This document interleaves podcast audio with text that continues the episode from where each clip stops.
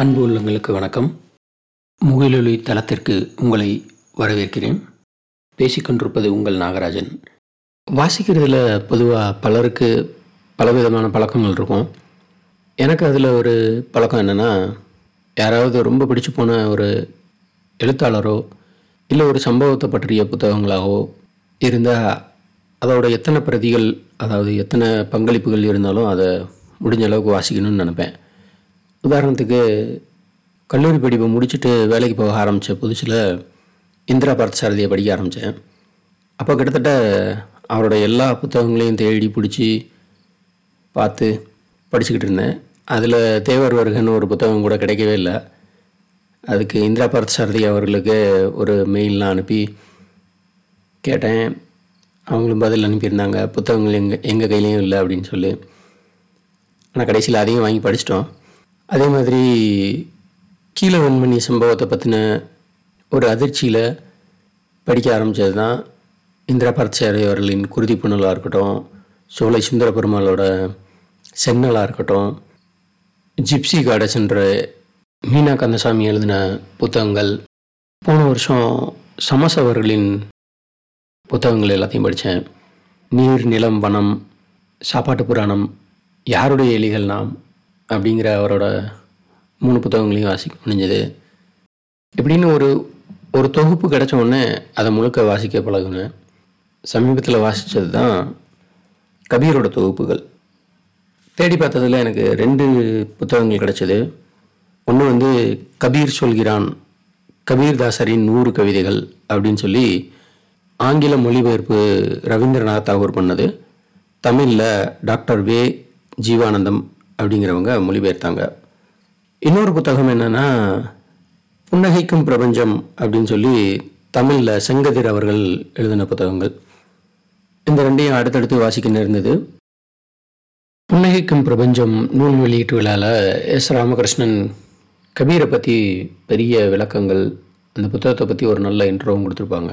அந்த வீடியோ யூடியூப்லேயும் இருக்குது கபீர் பாடல்கள் எல்லாமே எழுதப்பட்டவை அல்ல வாய்மொழியாக பாடப்பட்டவை அப்படின்னு தான் குறிப்புகள் சொல்கிறாங்க கபீர் ஒரு தையல்காரராக இருந்தவராகவும் அவர் இந்துவா அல்லது இஸ்லாமியரா என்று அறியப்படாத நிலையில் ராமநாதன் அப்படிங்கிறவரை ஒரு குருவாக ஏற்றுக்கிட்டவர் அப்படின்றது ஒரு நம்பப்படுது.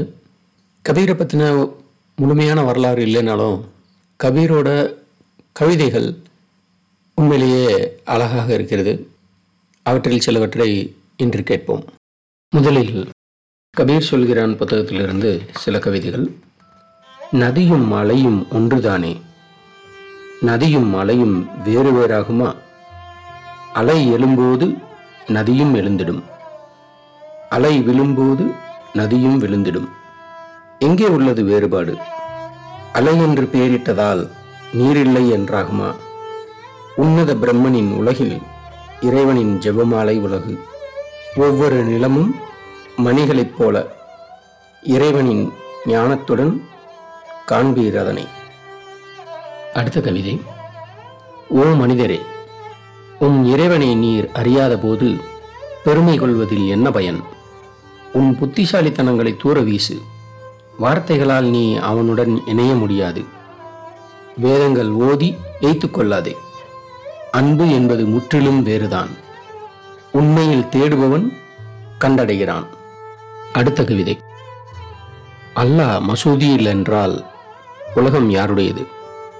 ராமன் யாத்ரிகன் காணும் சிலையில் என்றால் வெளியில் நிகழ்வுக்கு யார் பொறுப்பு? ஹரி கிழக்கே அல்லாஹ் மேற்கே. உன் இதயத்துள் பார் அங்கே ராமனும் ரஹீமும் வாழும் மனிதரெல்லாம் அவன் வடிவம். கபீர் அல்லாவின் பிள்ளை. ராமனின் பிள்ளை. அவன் என் குரு அவன் என் ஞானி. இனி புன்னகைக்கும் பிரபஞ்சத்திலிருந்து சில கவிதைகளை கேட்போம். கற்பிதங்கள். இந்நீரை பருகுவதற்கு முன் கொஞ்சம் யோசி பண்டிதனே. நீ வசிக்கும் இந்த வீட்டின் சுவர்கள் எத்தனையோ உயிர்கள் மக்கி கலந்த மண்ணாலானது. இம்மண்ணில்தான் ஐம்பத்தாறு கோடியாதவரும் எண்பத்தெட்டாயிரம் துறவிகளும் மறித்திருக்கின்றனர். இப்பூமியில் நீ வைக்கும் ஒவ்வொரு அடியின் கீழும் ஒரு தீர்க்கதரிசி புதையென்றிருக்கிறார். அழுகித்தான் போனது அவர்களின் உடலும் மீனும் ஆமையும் முதலையும் முன்னாளில் இங்குதான் குஞ்சு குறித்தன ரத்தம் தோய்ந்த இந்த ஆற்று நீரோடு கலந்து அழுகிப்போன மனிதர்களும் மிருகங்களும் நரகத்தை உன்னிடம் கொண்டு வருகிறார்கள். மதிய உணவிற்கு பின் நீ பருகும் பால் எங்கிருந்து வருகிறது? எலும்புகளின் மஜ்ஜையில் திரண்டு தசைகளின் நாளங்களில் சுரந்து வருவதல்லவோ அது? களிமண்ணை தீட்டு என்கிறாய். அப்படி சொல்லும் அந்த புனித நூல்களை உனது கற்பனைகளை வீசி எறி கபீர் சொல்கிறேன் கேள் பண்டிதனே இவையெல்லாம் நீ புனைந்த கற்பிதங்களே. அடுத்த கவிதை. கேள்வி. கல்லையும் மணலையும் கொண்டு கட்டி எழுப்பினோம் மசூதியை. அதன் மீதேறி அலறுகிறான் முல்லா. அப்படி என்ன செவிடாகிவிட்டதா ஆண்டவனின் காது? அடுத்த கவிதை வைகுந்தம்.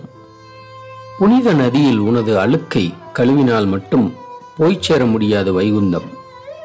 அன்றாடத்தில் நீ உழன்று கிடப்பதை அறியாதவனா ராமன்.